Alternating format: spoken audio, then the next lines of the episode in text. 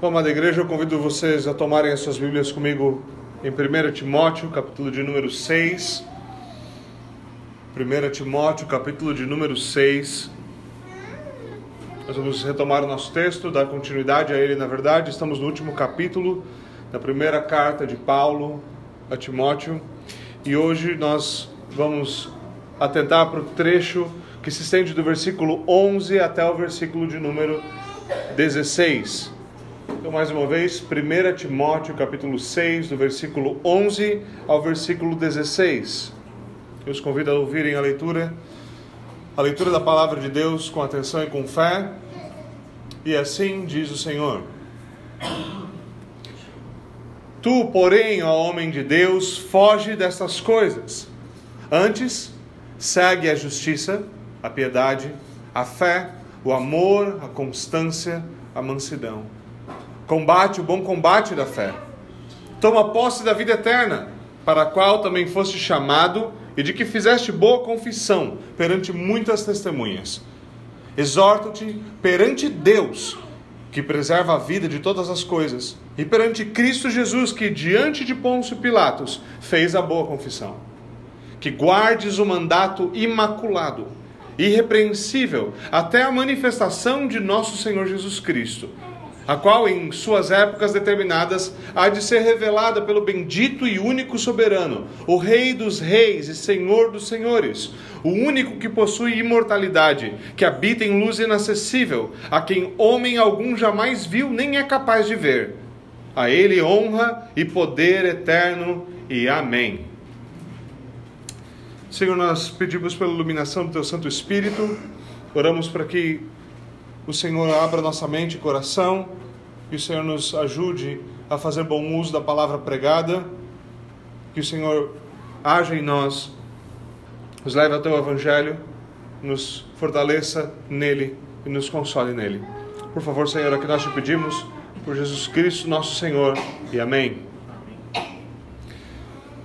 Meus irmãos, nas últimas semanas nós temos visto o ensino do apóstolo sobre a importância do contentamento na vida cristã.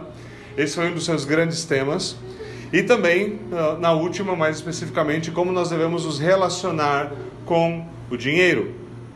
Ele deixa claro que pessoas na igreja seguiram por um caminho de impiedade que culminou no abandono da fé, culminou finalmente em apostasia.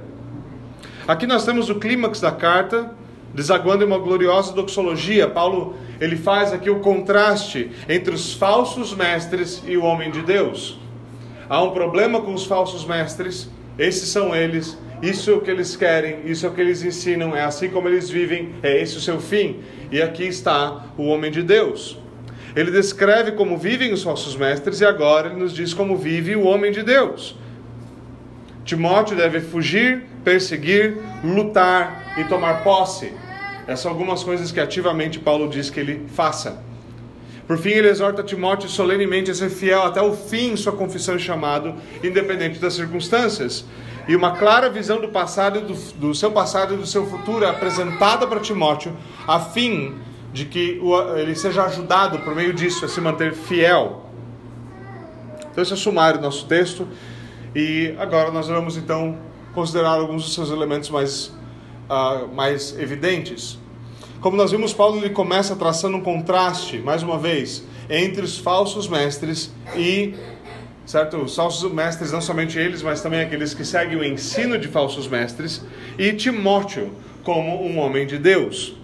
A gravidade deste contraste é evidente no versículo, em como começa o versículo 11, certo? Paulo está falando, olha, esses caras são assim, é isso que acontece, esse é o seu fim, é isso que eles buscam, é isso que eles querem. Você, porém, não. Você, contudo. Tu, porém, não. Isso aqui me lembra, uh, lembra-se, Timóteo ele começa a carta lembrando, uh, Paulo começa a carta a Timóteo lembrando que Timóteo é um filho na fé. E aqui é um desses momentos onde essa paternidade se mostra muito evidente. Essa aqui, na minha opinião, essa aqui é a versão paulina de você não é todo mundo. Tá todo mundo fazendo isso, você não é todo mundo. Os falsos mestres estão fazendo isso, eles estão atrás de dinheiro, tem gente seguindo eles, está isso acontecendo, está aquilo acontecendo. Você não. Você, contudo, vive diferente. E você conhece o argumento, talvez você já tenha usado, talvez como pai você já tenha ouvido, mas pai, todo mundo está indo. Mas pai, todo mundo está fazendo. Mas pai, você não é todo mundo. Você, porém, vai fazer diferente. Tu, porém, vai fazer outra coisa. Eles estão indo para lá, tu, porém, não é todo mundo. Você não vai fazer a mesma coisa. Segundo o apóstolo, aqueles que abraçam falsas doutrinas, eles são marcados por certas coisas, eles agem e estão indo para determinado lugar. Paulo diz o seguinte: eles são marcados por inveja, provocações, difamações, suspeitas malignas, altercações sem fim. Versículos 4 e 5. Ele continua: eles caem na tentação de querer ficar ricos, são escravizados por desejos tolos e nocivos e acabam por se desviar da fé. Versículos 9 e 10. Você, contudo, não vai fazer essas coisas. Paulo diz: Você não. Eles vivem assim, mas você, meu filho, não. Você deve, Paulo diz objetivamente, fugir destas coisas. Você deve fugir dessas coisas. E ativamente buscar a justiça, a piedade, a fé, o amor, a constância e a mansidão. Com isso, Paulo quer dizer que, basicamente, que Timóteo não deve se opor e combater tais coisas? Não. Ele deve se opor e combater tais coisas. A questão é que Timóteo deve saber como ele deve combater. Lembre-se, Paulo falou, é característica, é característica dos falsos mestres entrarem em altercações sem fim. Eles vivem debatendo o mesmo assunto, eles vivem em busca de debates, eles vivem em busca de confrontações, eles vivem em busca de discussões, eles vivem dessa forma. Isso é uma marca de um falso mestre. Mas isso não quer dizer que os verdadeiros mestres na igreja, que o verdadeiro ministro do evangelho, o homem de Deus, ele não vai ter combates. Quer, quer dizer que ele vai saber escolher melhor os seus combates. Ele vai saber que o momento, em, o momento que vai chegar, o determinado momento que ele vai dizer: desse ponto do combate eu não vou daqui para frente. Daqui para frente eu não vou. Eu não vou viver em função disso. Eu não vou morar dentro dessa, dessa batalha. Eu não vou fazer dessa batalha a minha vida. O que eu vou fazer é: aqui chega. Existe um momento que você sabe, daqui não adianta mais porque você não vive mais em função disso. Então Timóteo deve saber escolher os seus combates, ele deve saber escolher as suas batalhas. E diferente do fim dos falsos mestres, o seu fim não será ruína e perdição. Paulo diz o seu fim será a vida eterna. Agora, Paulo não está sugerindo que isso se aplica apenas a Timóteo, apenas a ministros do Evangelho. Afinal, como ministro, ele deve ser um exemplo aos demais irmãos. Isso deve ser evidente a nós. Isso deve ser evidente para mim e para você. Há um grande contraste entre, entre um homem que é dedicado aos bens materiais, que vive em função dos seus desejos materiais, e um homem que é dedicado a Deus. E veja bem, meu irmão, se não há nenhuma diferença entre você e uma pessoa que é ímpia e vive para esse mundo, se não há nenhuma diferença entre você e uma pessoa ímpia que vive para esse mundo, eu tenho más notícias. Porque deve haver uma antítese clara entre aqueles que pertencem a Deus e aqueles que não pertencem. Você também acharia que um, seria um zoológico estranho um veterinário estranho é aquele que não sabe diferenciar entre uma ovelha e um bode. Certo? Você chega na fazenda de um amigo seu e fala assim: Olha só, essa aqui é minha criação de ovelhas, e metade é bode. Você fala: Eu acho que ele não entende muito de ovelha ou de bode. Há certas distinções que são necessárias. E há um problema então quando nós olhamos para a nossa vida e não há distinção nenhuma. Não há distinção nenhuma. Paulo diz: vocês, porém, não podem viver da mesma forma. Se a maneira como você vive é a mesma que o ímpio, se a maneira que você se porta é a mesma de um ímpio, se a maneira que você lida com seus investimentos, com sua com tudo que você tem, se a maneira que você fala, a maneira que você se veste, não há diferença. Você pode olhar para qualquer pessoa que odeia Deus e quer, quer simplesmente viver quanto, quanto mais tempo melhor nesse mundo, e não há nenhuma diferença entre você e essa pessoa, eu sinto muito. Eu sinto muito. Mas há um grave problema, um grave problema com sua vida. Não tem outra saída para isso. Não tem outra saída para isso. Agora, isso não quer dizer que, óbvio, que se o ímpio investe nisso, eh, aí o cristão não pode investir na mesma coisa. A questão não está necessariamente nisso. A questão está em como o coração se move para essas coisas, como isso é comunicado, como isso é, como isso é, é, é evidenciado da maneira como cada um vive. Algumas coisas são mais explicitamente notórias, outras não. Para nós isso deve ser claro. Veja, deve haver para todos nós, para todo cristão, uma, uma diferença fundamental aqui. Ímpios e cristãos fogem de coisas diferentes.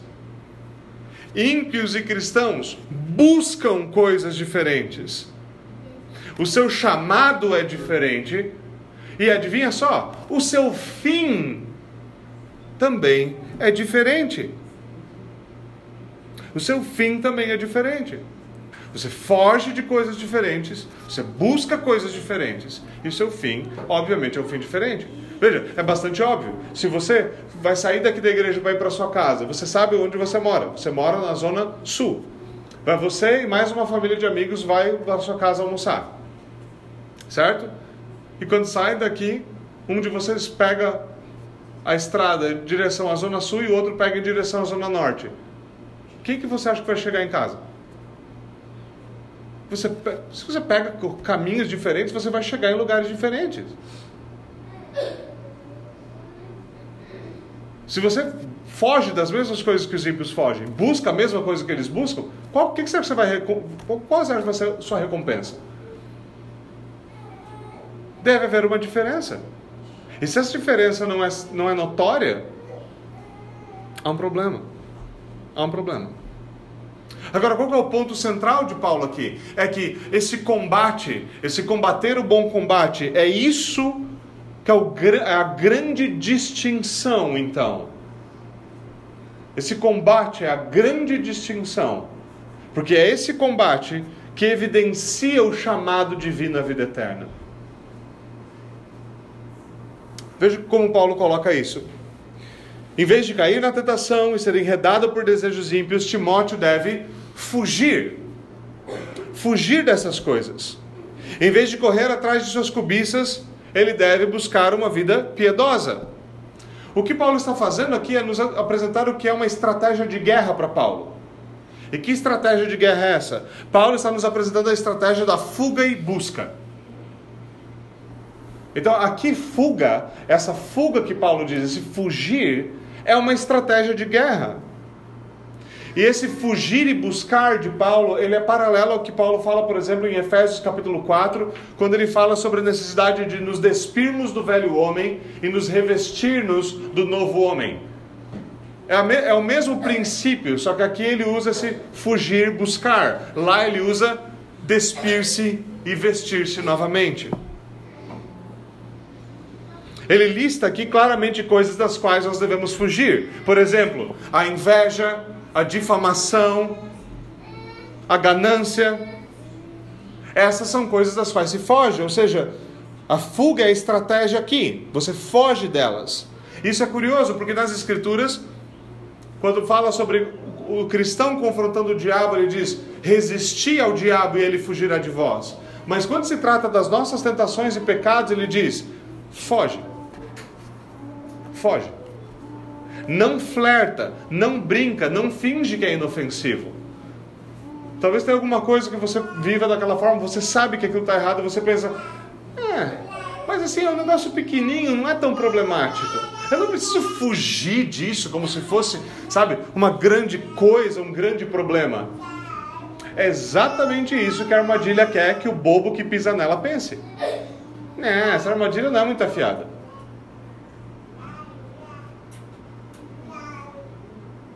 Não se preocupa. Não vai ser ruim. flertar com o pecado, tolerá-lo, não funciona.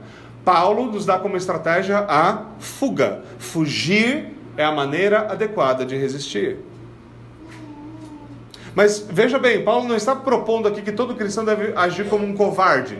É, vai para vai o combate, vai para a batalha, quando chegar na batalha foge. Não, não é essa a estratégia de Paulo. Calma.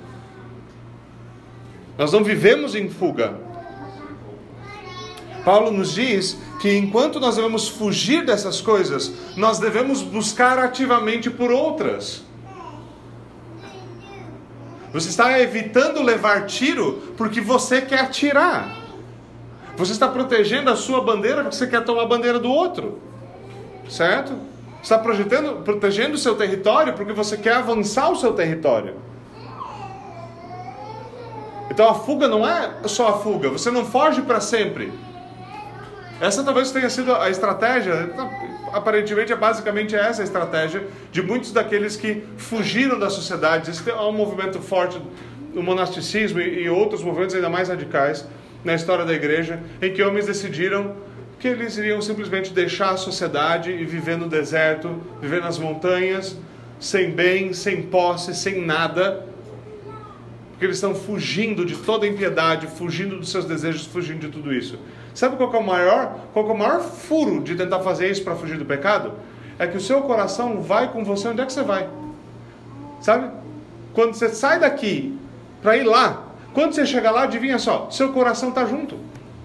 É que nem a velha estratégia do, ah, eu vou, vou me mudar, porque se eu me mudar, as coisas vão mudar na minha vida. Eu vou pegar, um, eu vou, eu vou embora para os Estados Unidos, porque os Estados Unidos de alguma forma tem alguma aura lá, algum negócio poderoso Sabe? Não sei o que, que é, talvez seja a estátua da liberdade. Né? Então eu vou para lá e minha vida vai ser completamente diferente. Sabe qual é o problema? Quando você sai daqui e chega lá, quando você chega lá, você está lá também. Você leva tudo que você é com você na bagagem e não ocupa espaço nenhum.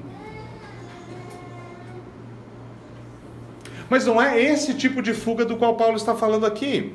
Você foge destas coisas enquanto você luta por outras, busca por outras coisas, busca ativamente por elas. Mais uma vez, o paralelo de Efésios: você se despe do velho homem. Mas veja, a estratégia de Paulo é: vamos todos nos despir do velho homem e vamos ficar nus.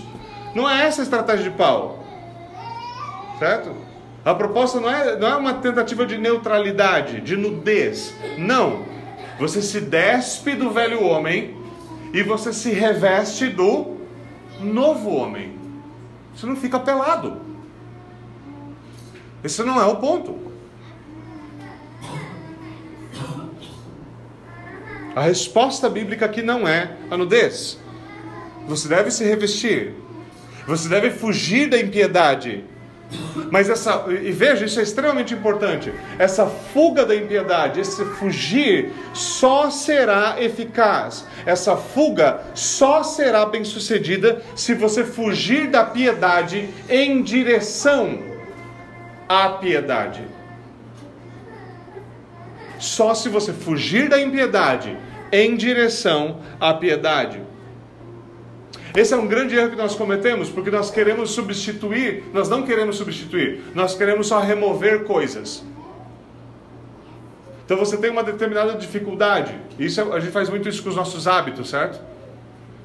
Você tem um hábito, você quer perder ele, talvez seja um mau hábito. Talvez sua esposa ache que é um mau hábito. Talvez, sei lá, qualquer coisa assim. Então o que, que você imagina? Bom, eu vou parar de fazer isso, vou simplesmente parar de fazer isso. Funciona? Geralmente não. O que funciona muito bem é a substituição. A estratégia de Paulo, obviamente, não é baseada nisso. Talvez seja mais, seria mais fácil dizer que Paulo fundamenta esse nosso raciocínio do que né, o, o contrário. Mas o que é importante perceber aqui é que esse é o necessário. Não basta você dizer, olha, eu tenho determinada dificuldade, determinada dificuldade com tal pecado, certo? Não vamos diminuir o pecado para chamar pecado de dificuldade. A dificuldade é com o pecado, não é que o pecado é uma dificuldade. Então, você tem uma dificuldade de determinado pecado, você tem dificuldade ao lidar com ele. Então você fala, ah, eu vou simplesmente, eu tenho dificuldade de falar besteira. Então eu vou simplesmente parar de falar e vou ficar mudo. Quão prático é isso? Né? ficar mudo não é muito útil. Você vai andar com o quê? Com uma cadernetinha e escrever as coisas? Só porque. Não. Você tem dificuldade com olhar para coisas que você não deveria olhar. Então, você vai simplesmente fechar as pálpebras e eu não abro enquanto eu não aprender o que é piedade. Boa sorte. Não é assim que funciona. Não é assim que funciona. Proposta de Paulo é: você substitui, você abandona o velho, a roupa velha do velho homem e você se reveste de uma nova roupa. Tome, por exemplo, a difamação. Qual a estrutura de Paulo para fazer isso? Você deveria fugir de ocasiões, conversas e companhias que fomentem a difamação. Se há o grupo que o nome do grupo no WhatsApp é Grupo da Fofoca, adivinha só, provavelmente não é, é, é algo do qual você deveria fugir e não para o qual você deveria fugir. Você deveria buscar companhias, participar de conversas que são edificantes, em vez de dar vazão e aqui vem a substituição. Em vez de você dar vazão a todas as suas piores impressões sobre alguém, você deveria se esforçar em reconhecer suas qualidades, seus dons e se alegrar por tais coisas.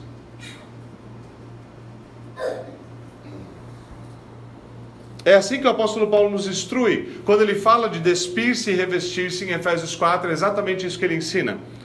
Por exemplo, em Efésios 4 ele diz o seguinte: abandone a mentira e fale a verdade com o seu próximo. Olha só que ideia inovadora. Substitua a mentira com a verdade. Ele diz: ire-se, mas não peque. Não deixe que o sol se ponha sobre a sua ira. A ira é algo que deve ser passageiro, que deve ser resolvido no mesmo dia.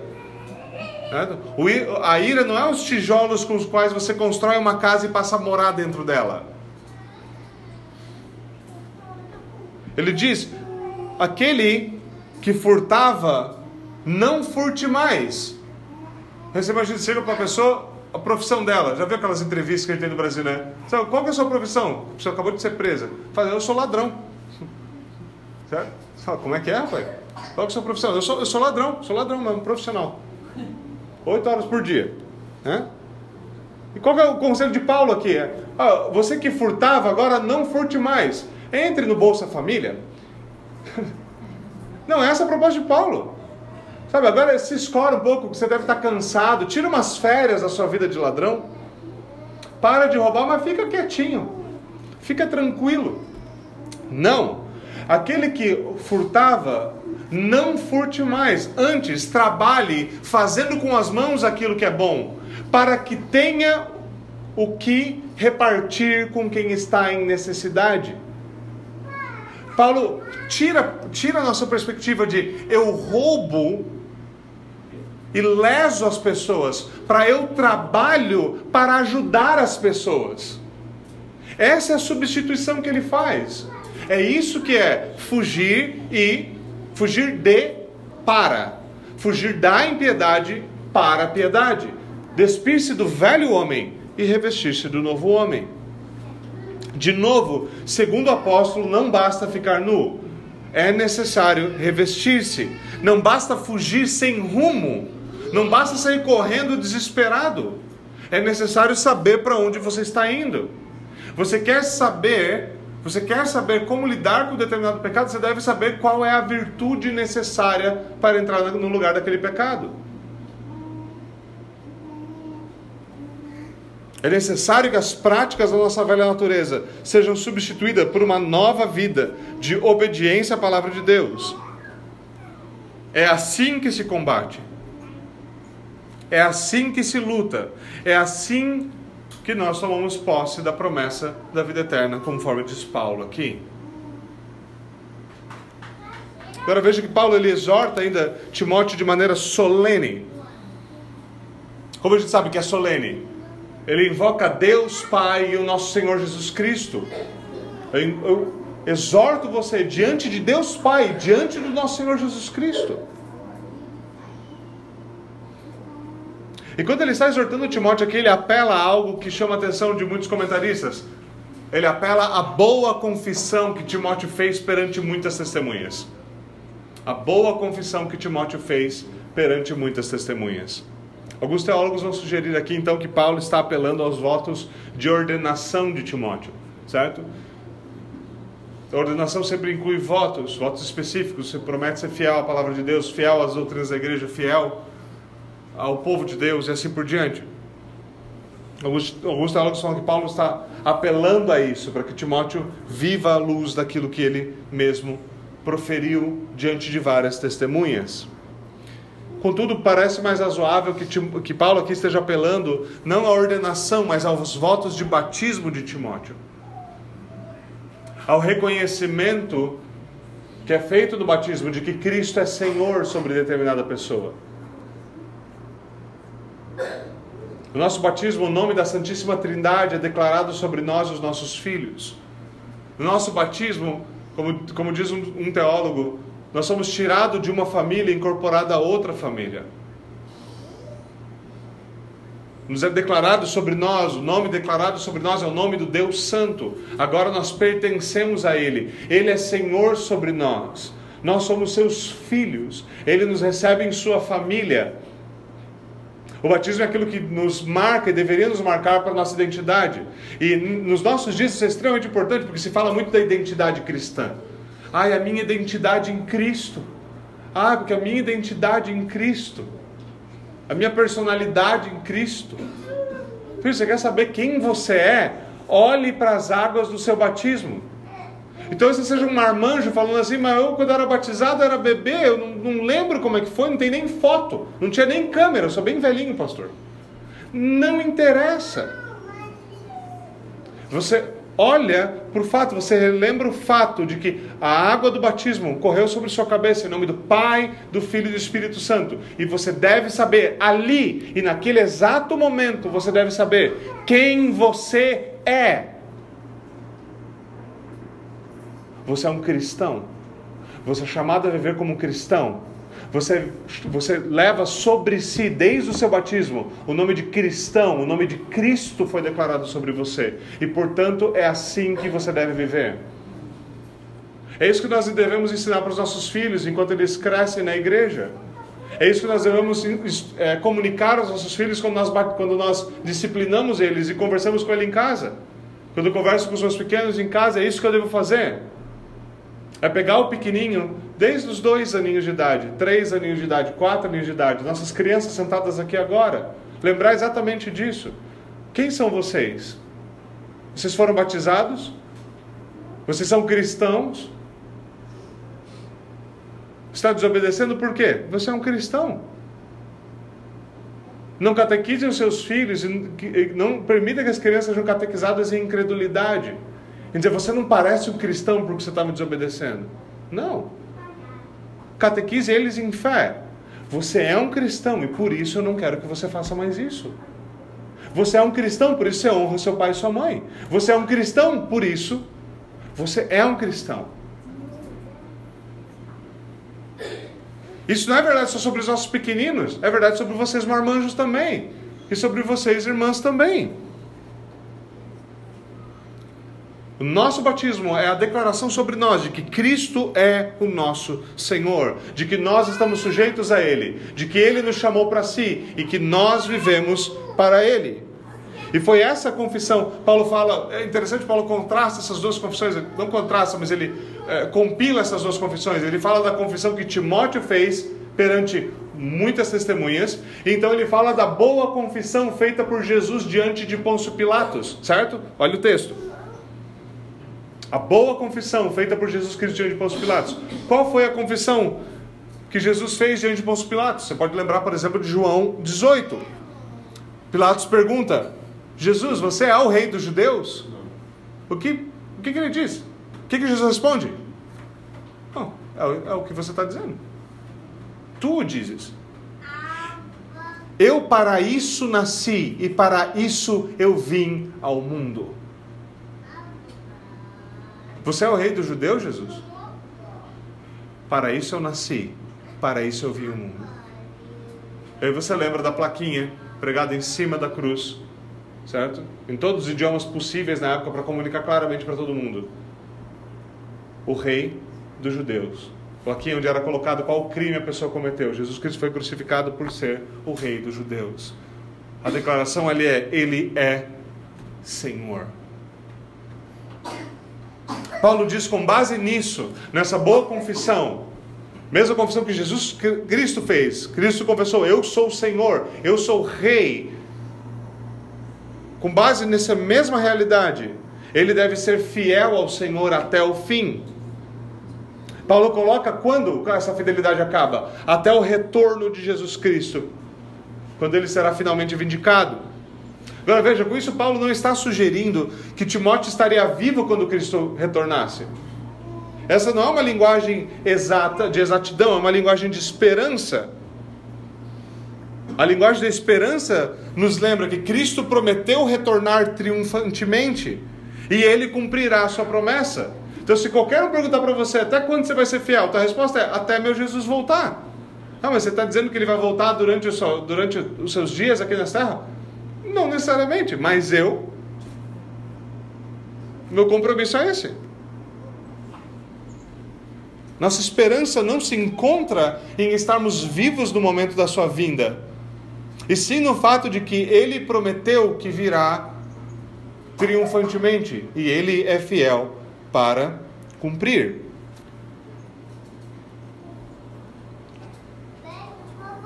Agora, aqui, quando, como acontece em alguns, alguns outros lugares nessa carta, em outras cartas, Paulo ele rompe uma doxologia em louvor quando ele começa a falar do nosso Senhor Jesus Cristo. Isso acontece muitas vezes. Paulo está falando, tá falando um monte de, de, de exortações, ele está instruindo, ele está explicando alguma coisa, ele começa a falar de Jesus, ele fala, e glória seja Ele, porque Ele é, é bondoso, é eterno, Ele é imutável. E Paulo, ele começa, ele entra em louvor, certo?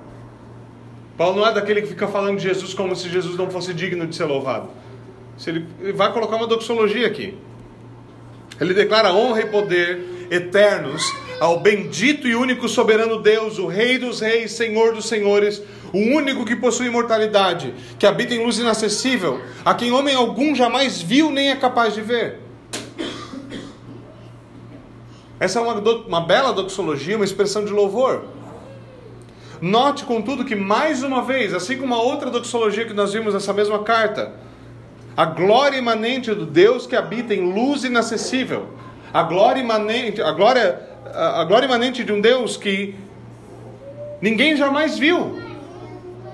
Ninguém jamais viu. Essa glória será revelada. Paulo diz, ela será revelada em Jesus Cristo.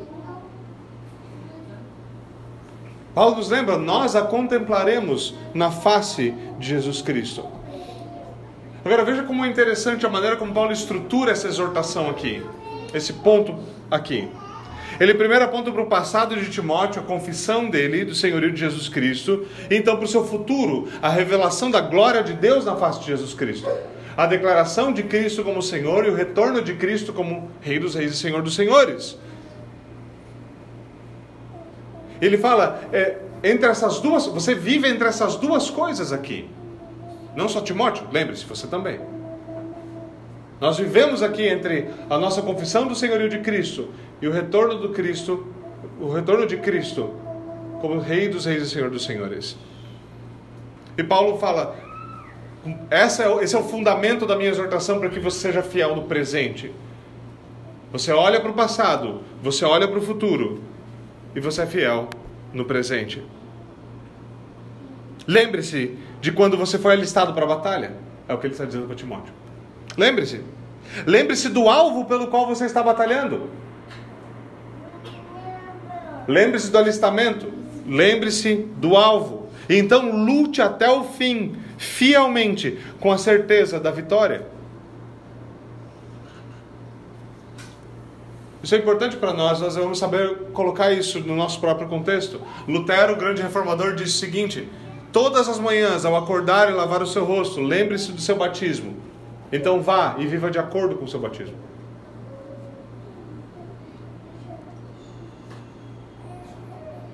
Lembre-se, lembre-se, irmãos, a quem vocês pertencem. Lembrem-se, meus irmãos, quem vocês são. Quem é você? Qual a sua primeira resposta? Então vivam como quem vocês são. Vocês pertencem a Cristo?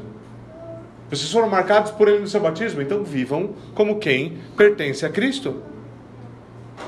Lembrem-se que a sua luta não é em vão, que Ele nos prometeu: alegria eterna coroará as nossas cabeças. Paulo diz: não perca essas coisas de vista. Lembrem-se de quem vocês eram, lembrem-se de onde vocês vieram, lembrem-se quem vocês são, lembrem-se para onde vocês estão indo. Lembre-se que o seu batismo é o seu chamado para viver debaixo do senhorio de Cristo. E lembre-se que Cristo é, nesse exato momento, o Senhor, acima de todos, sobre todos, assentado no seu glorioso trono. E que um dia ele virá para julgar os vivos e os mortos, e seu reino não terá fim.